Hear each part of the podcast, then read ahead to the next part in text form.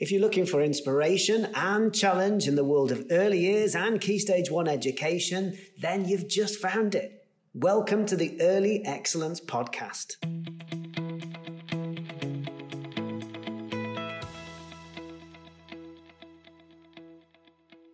Hello, everyone. Andy Burt here. Welcome along to episode 63 of the Early Excellence podcast. In this week's episode, I'm joined by my colleague Nova Robinson as we discuss and explore effective routines for learning in the early years and Key Stage 1.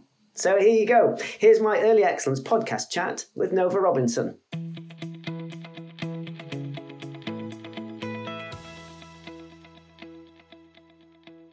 Right, so I am joined by Nova Robinson, um, who is our Key Stage 1 expert at Early Excellence, and we're going to talk about something really interesting, I think, really quite specific as part of practice, both in terms of early years and into Key Stage 1 as well. We're going to be talking all about routines. We're going to be talking about those kind of daily or weekly or perhaps sort of routines that come up every, every couple of weeks, but certainly things that you need to have as a kind of almost like as a, as a sort of a rolling program, really, of, of things that happen throughout the year.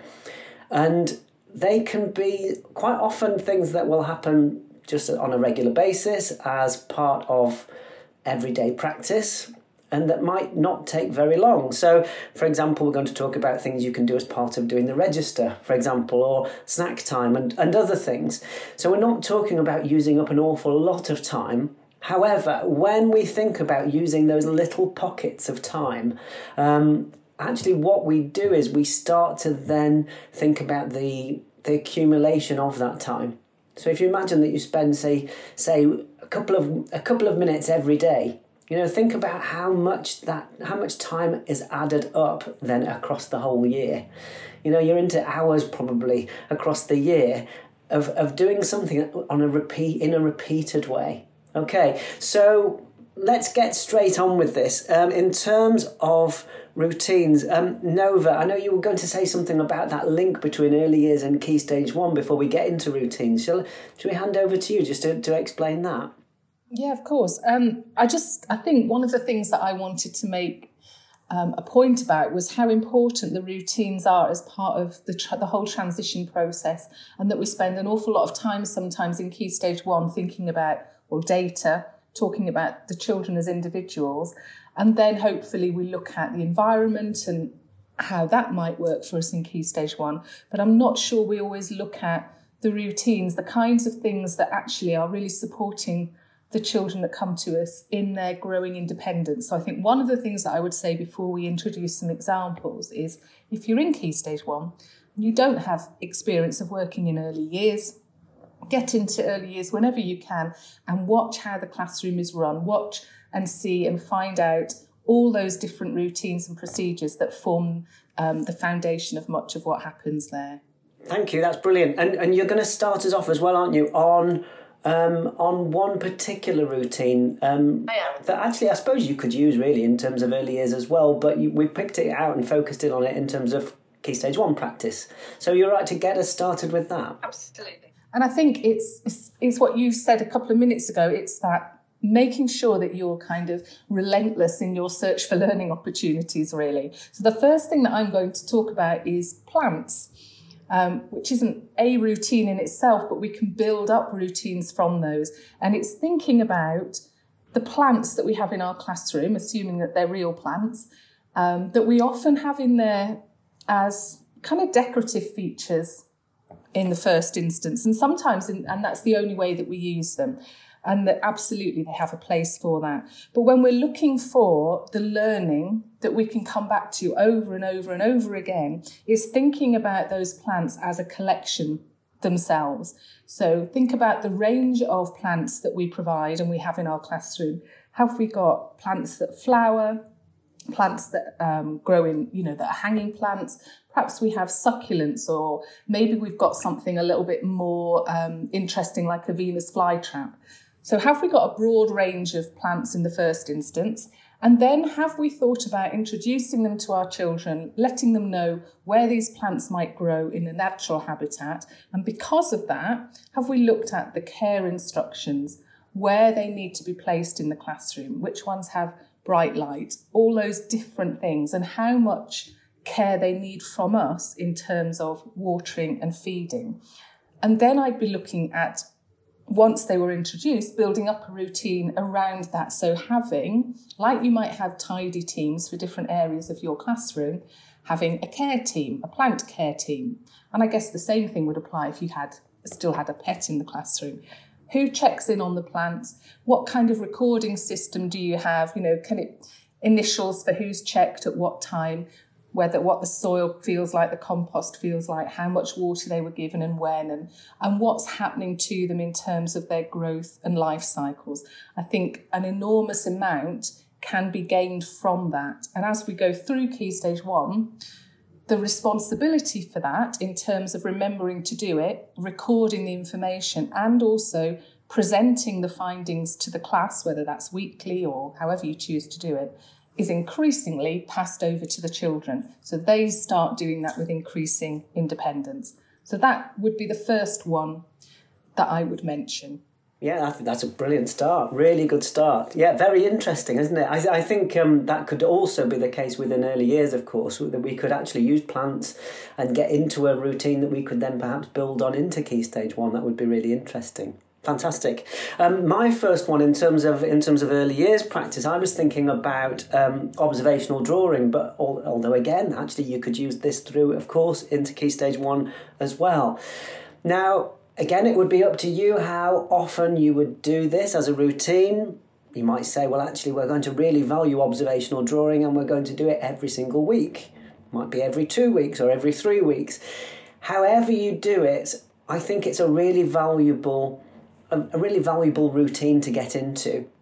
Um, it's a great routine for for being able to see the progression in children's drawings, in children's um, fine motor control, pencil control. It's a great activity for speech and language and communication. You notice things. So, when we're drawing something seasonal, for example, if we're talking about maybe seed cases in the autumn, might be, or we're talking about drawing or sketching plants or flowers, maybe in the spring, for example. Um, that actually, as we're doing that, you know, we're talking, what have you noticed? Do you know what this part of the plant is called? Um, do you know what this part of the plant is called? Talking about new language, new vocabulary, using our senses. Um, so, lots of, I think, really important learning goes on as part of that activity. And certainly something that I've mentioned before on the podcast, that idea, I think, I think sometimes we we make what we do more complicated by splitting up the different areas of learning or the different subjects from, in, you could say within key stage 1 and that sometimes actually we lose out when we when we take our eye off the ball in terms of what could be done in a holistic way and I think that observational drawing is a good example of something that you can do which is a rich, holistic experience. That you can talk about the physical skills gained through it, you can talk about the, the hand eye coordination, you can talk about language and speech and vocabulary, understanding the world, mathematical possibilities. Depending on what you choose in terms of your you, the, the material or, or the, the artifact that you're observing for the drawing, there are all sorts of possibilities. The other thing I think is great for in terms of observational drawing is that you're it gives you the the prompt, I suppose. If you do it as a routine, it gives you a prompt as the adult in the class to teach those skills. So to teach the skills of of observing and drawing, of, of using the whole page, for example. You know, when children first start drawing, they will often draw a, a very small drawing in the middle of a, even quite a large sheet of paper. And through observational drawing, we can get the children into the habit of actually, if we're wanting to really show the detail there in the picture, um, then we need to draw big. You know, so we need to use the whole of the page, and we're going to really look carefully. Does does what I'm drawing look like what I can see there, or is it something from my mind of what I think it should look like? So really interesting, I think, a really interesting routine to get into, whether whether you work within, the, as I say, within the early years or, or within Key Stage 1. Okay, so that would be my first one as a, as a kickoff. What, what about the next one from you, Nova? What have you got for us? So the next one I've got um, is all about the weather. And it's kind of two parts really. The first is setting up some form of weather station, and the second is thinking about how you're going to record that information. Because I'm quite sure that you know, that kind of register time routine about talking about the weather, maybe putting up a symbol and having that conversation is something that often is carried through into year one in particular. But I also think it's something that either doesn't move on or kind of falls by the wayside as, as time gets to feel a bit more precious. But in terms of what we can get from it and the links to the national curriculum, it can be really valuable. So this is where we set up um, an increasingly formal weather station somewhere in the school grounds. It doesn't matter if you have your own outdoor area, if this is at the front of the school, wherever it is. And it's thinking about collecting rain, so something to measure the rainfall, something to measure wind direction, and probably um, a thermometer so you can check the temperature. And it becomes a routine, initially supported by adults, but increasingly done by the children themselves, where you go and check, take the recordings every single day. So, one group of children for a week or for longer, and so on, however you choose to do that. And then what happens is that that data is kept. So rather than it being today it's windy and yesterday there was this much rainfall, that information is stored somewhere in some really simple way. For example, on a calendar page, so that if you imagine a month's calendar page that you've got, you can put the symbols for the weather in the days. And then by the end of the month, you've got a real wealth of data that you can look back on, you can compare with previous months, you can use to predict the next month or predict on the day when their birthday is, all sorts of links there. And it works not only for the children in terms of the observations they're making, the number of times that they're going to be recording, collating, and sharing data, interpreting that data, but it also provides a real wealth of learning opportunities for us when we think about our direct teaching and how we might use that. And similarly to what you were saying with regard to the observational drawing, that understanding of seasons and how the year moves on is really developed then through the year appropriately rather than having to be planned and taught at one single point during the year. So that would be something that I think I would establish and suggest you establish really early on, and it will provide you with an awful lot of learning opportunities. So that would be my second routine to build into Key Stage One. Very good, fantastic. I think what stands out in terms of each of each of these examples is that I think that they work as examples because you can see that they're meaningful. So yeah. you know, I you know you can you can see that actually children would see a point to that you know that there is a reason for that that we you know we want to record the weather. We want to be able to talk back about you know what was the wettest day or the dry the warmest day or the driest day. You know we want to be able to think back. You know children like thinking back to kind of their own within their own living memory don't they? And this is part of that. So it's it's very much meaningful learning.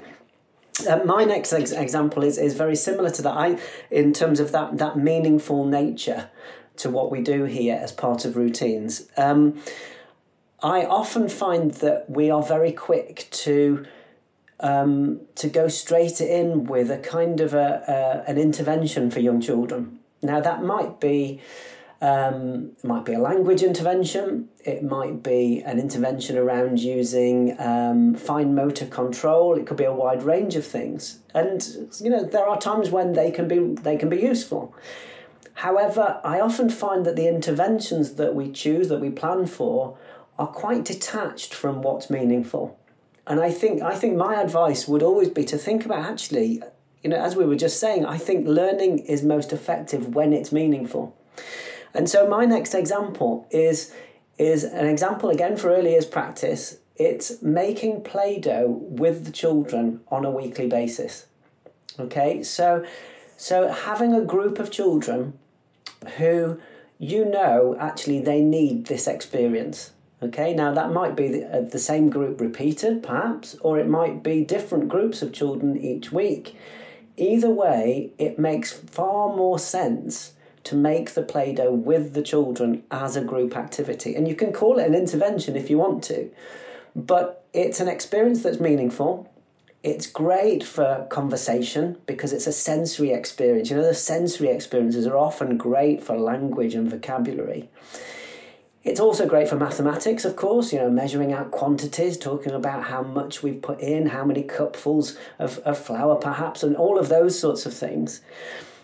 But it's also great for physical development in terms of really needing to, to knead that dough, to, to mix the doughs, um, to use a use a, a wooden spoon perhaps, or to you know to, to be able to really mix it carefully.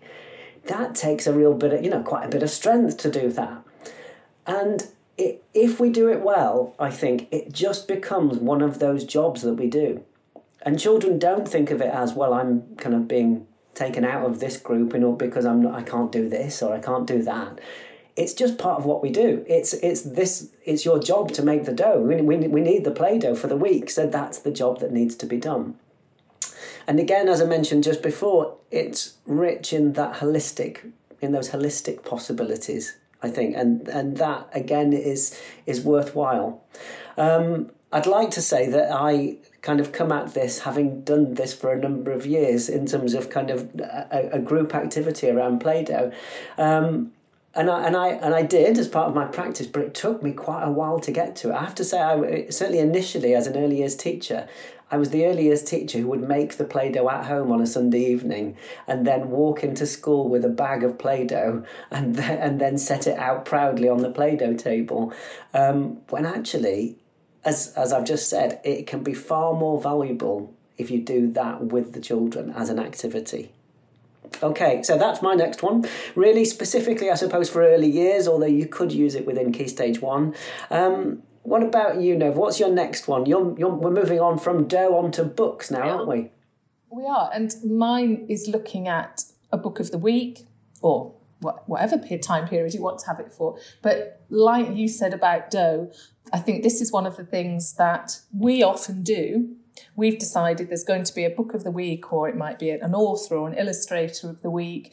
We're going to, probably on a Sunday afternoon, sit and decide what the book is and what resources we might put with it to enhance it, and all those other things. Whereas actually, there are so many things that children can learn from making this decision themselves. If we think about curriculum, it's choosing books, it's reading books, it's sharing opinions on books. There are all sorts of different things, as well as the actual reading the text. So if we think about choosing a book of the week that you might display in your book area, your story area, again, we would do this with the children initially, but as children move through Key Stage 1, I would anticipate that this becomes something that they know they have to do, that they understand the routines and the procedures around this, what has to happen, they know what the expectations are, so that eventually they don't need us at all. And actually, we know when it's we know when it's stuck in and when it's embedded because they remind us if we forget, and that's the point we want to get to. So, with a book of the week, this initially might form part of our guided reading session or part of an intervention in a similar way to you know making the dough is. You know we've got a set of books say three to look at in the first instance. Right one of these is going to be our book of the week. So let's have a think about which one it is. And, and we're guiding the children and doing all of the modeling and talking them through the process. How are we going to make a decision and once we've made that decision, how are we then going to introduce it to the rest of the class? As that develops across each year and across the key stage, it becomes increasingly sophisticated so that you will reach the point where you're able to say, right, here you go, there's a set of three books, four books, you have a look at them, and between you, work out which one is going to be the book of the week, and then think about how you're going to sell it to the class, how you're going to share it, get children inspired about reading this book because that's your job. Um, eventually, you will hopefully get to the point where you'll be able to say, okay, it's your turn to choose the book of the week, off you go and find one. So you're not even then involved in the initial presentation of a smaller selection of books. What you will also find, again through good modelling, um, an increasing expectation is that you will reach the point where the introducing, the advertising the book becomes far more complex and often really quite humorous in many cases because this is where children who have increasing skills in English across the board start advertising this book. You might have posters made. You might have children who present it like some kind of television advert so that they're really building on that whole approach of this is the book we want you to read and it's you need to read it because this that and the other. And when you read it you'll have this pocket or these small world resources to go with it. And it it just grows and the children really take this on and use the skills that we've given them. And then alongside that the other part of this routine that gradually extends is the feedback that children get so that it that could be something as simple as put your name on this list or tick your name when you've read the book of the week. But again, you can then think about okay, so what were your opinions? How are you going to find ways to gauge and measure and possibly record really simply because we don't want to, you know, put very complex book review sheets in a book area or something, but some way of getting some feedback. And then again, the children start to return to that and use that and present what happened as a result of their book in the week. So that same thing, move away from us feeling that we have to set everything up and find those opportunities for when the children, we can pass more of it over to them.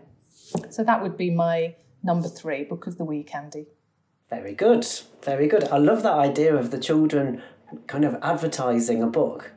And you know kind of and what i like as well is the, is the sort of the high expectation there that often yeah, those things that you've talked about are things that often end up being the adult's job. Mm. you know to try and really get the, the, the kind of the enthusiasm going for a book and to really really do that. And we do do that really well of course but it's so crucial isn't it to, to kind of to say well actually the children could be learning how to do that you know it, it would mm. it's it's great to kind of to build that skill in terms of the children. do it brilliantly, can't yeah. they? They can do it absolutely brilliantly. Yeah, absolutely. Yeah, love it. Um, in terms of my one, I've got a kind of a mixture. Really, I've got a kind of use of use of number at different points in the day that I think is crucial. So, um, for example, uh, register time making sure that you know children record themselves, you know, self uh, register. You know, it, alongside you doing the register, can they self register? So, for example, that might be um, you might have ten frames set out on the wall and that they they add a token or they add a picture of themselves into the 10 frame so that we can see when one set of 10 is full and then we move on to the next one and then the next one possibly and so that we're showing the children actually what does 10 look like and that we can start to work out that that's 10 and that's another 10 and that's another and then, then we've got maybe another 5 to add on to that so that we're getting into quite complex uses of number through register time I also thought about number as part of snack time. You know, again, can we record can we record who's had their snack? Can we also use snack time as an opportunity for talk? And to record what we think. So you might say, well, we're going to have a question at snack time, and I want you to record your answer in one particular way. Um, I've seen this done really well in terms of um, at snack time when the children sit down for snack or having a choice of books for the end of the school day and that the children have a, a Duplo or Lego brick or something like that, and that we make a tower of Duplo bricks to show which is the most popular story in terms of the one that we're going to choose for the end of the day. And again, I think that's really interesting. You know, it's it's involving again a bit like you were just saying, involving children in in a process there of getting kind of getting them to buy into which book we're going to have. And and great, as you were saying earlier on when you were talking about the data around a weather station, I think I think that idea of voting for a story is a kind of a good early years version of, of that in terms of data. You know, that we can start to talk about, well, how many children voted for the Gruffalo? How many children voted for a squash and a squeeze? You know, or, or whatever it might be in terms of stories. And we can compare. And what you've basically got there, if you've got towers of Duplo, you've basically got the beginnings of a, a kind of like a bar chart. You know, we're talking about a simple bar chart there. So, really simple things, but really important, I think, in terms of building routines into the into the day. Um, you've got another one in terms of number, I think, haven't you, or mathematics, have, Nova? Yeah. What have you got there? I have. This is to do with telling the time, which we know is far from simple and is one of those areas that we have, for want of a better word, have to be relentless in, in our efforts to teach it. And it, it's going to work most effectively when it's something that just forms part of our daily classroom life rather than waiting for that point in the scheme or our maths teaching where we're looking at time, which of course we're going to be doing as well. So this is the time team, and this involves having a set of watches, wrist watches for the children to wear. So you might have, I don't know, half a dozen of these watches. Um, and children take responsibility for wearing the watch. I would assume probably the best most people do this who choose to do this for a week. So for a week, those children come in in the morning. They might sign to say that they've put the watch on, taken it for the day, borrowed it for the day. They wear the watch and they wear it all through the day, replace it at the end of the day, and so on. And so that's the basic routine that there's a group of children, a team of children responsible for telling the time and keeping the class aware of what time it is. And then into it, the learning comes from your expectations of their abilities to tell the time and how much responsibility you ensure that they have for that. So, of course, for a lot of children, in year one in particular, this is going to be mostly about becoming familiar with the time and it's going to be you know strongly modeled and supported as you go through the year as children become more competent with telling the time and we know you know if things happen at an o'clock or they happen at a half past then those kinds of times we can be much more demanding in terms of what time it is and those kinds of things as children move through year two and become increasingly able to tell the time effectively, we can then, I guess, expect more of them. And that's when we become a little bit more, well, it's hard to balance, isn't it? But you can be a bit more ruthless at this point, I guess. And, you know, they're responsible for telling the class, you know, when it's playtime.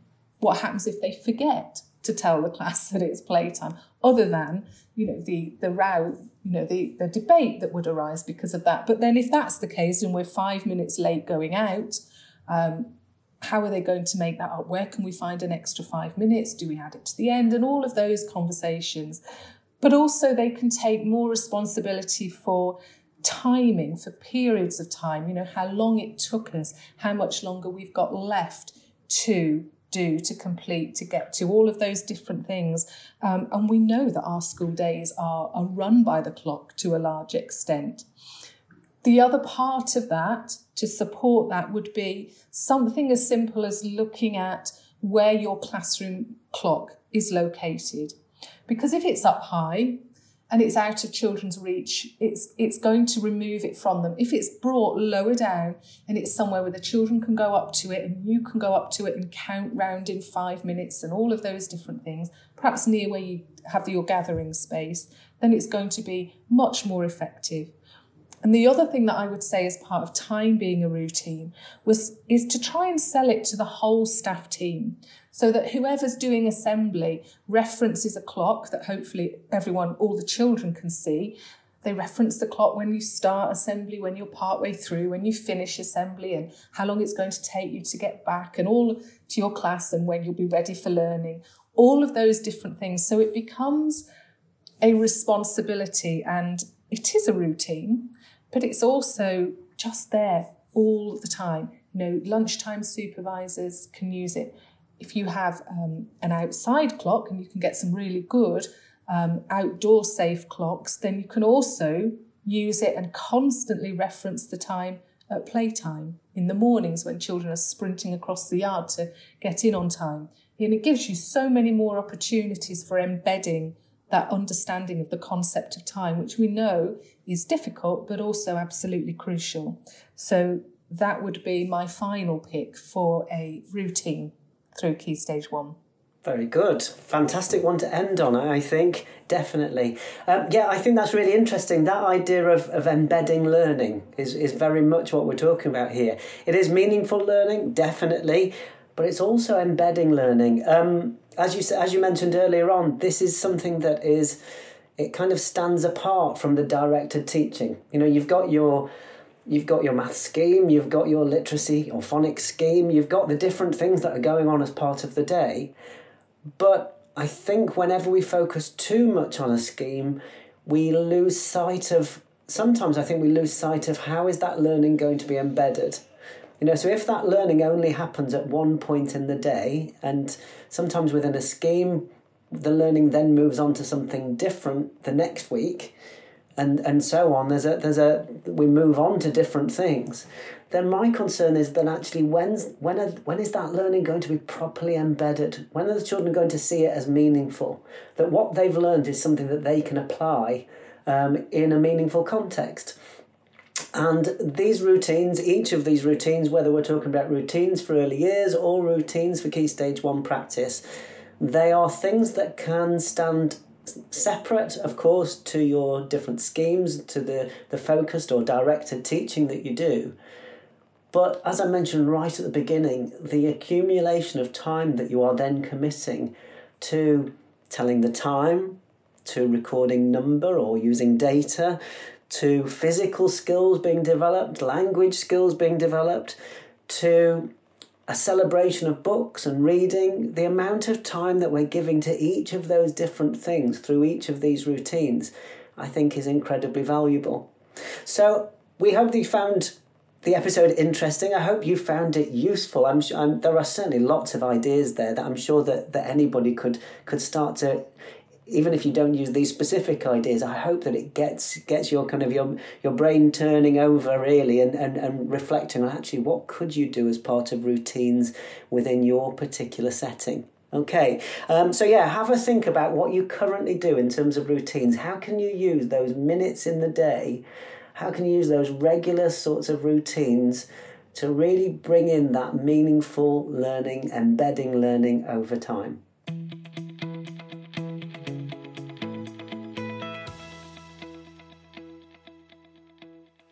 And there you have it. Thank you very much to Nova for joining us on the podcast this week, and also to you people for listening along too. I hope that you found our conversation useful. That's about it for this week. Have a great week, everybody, and we'll see you next time.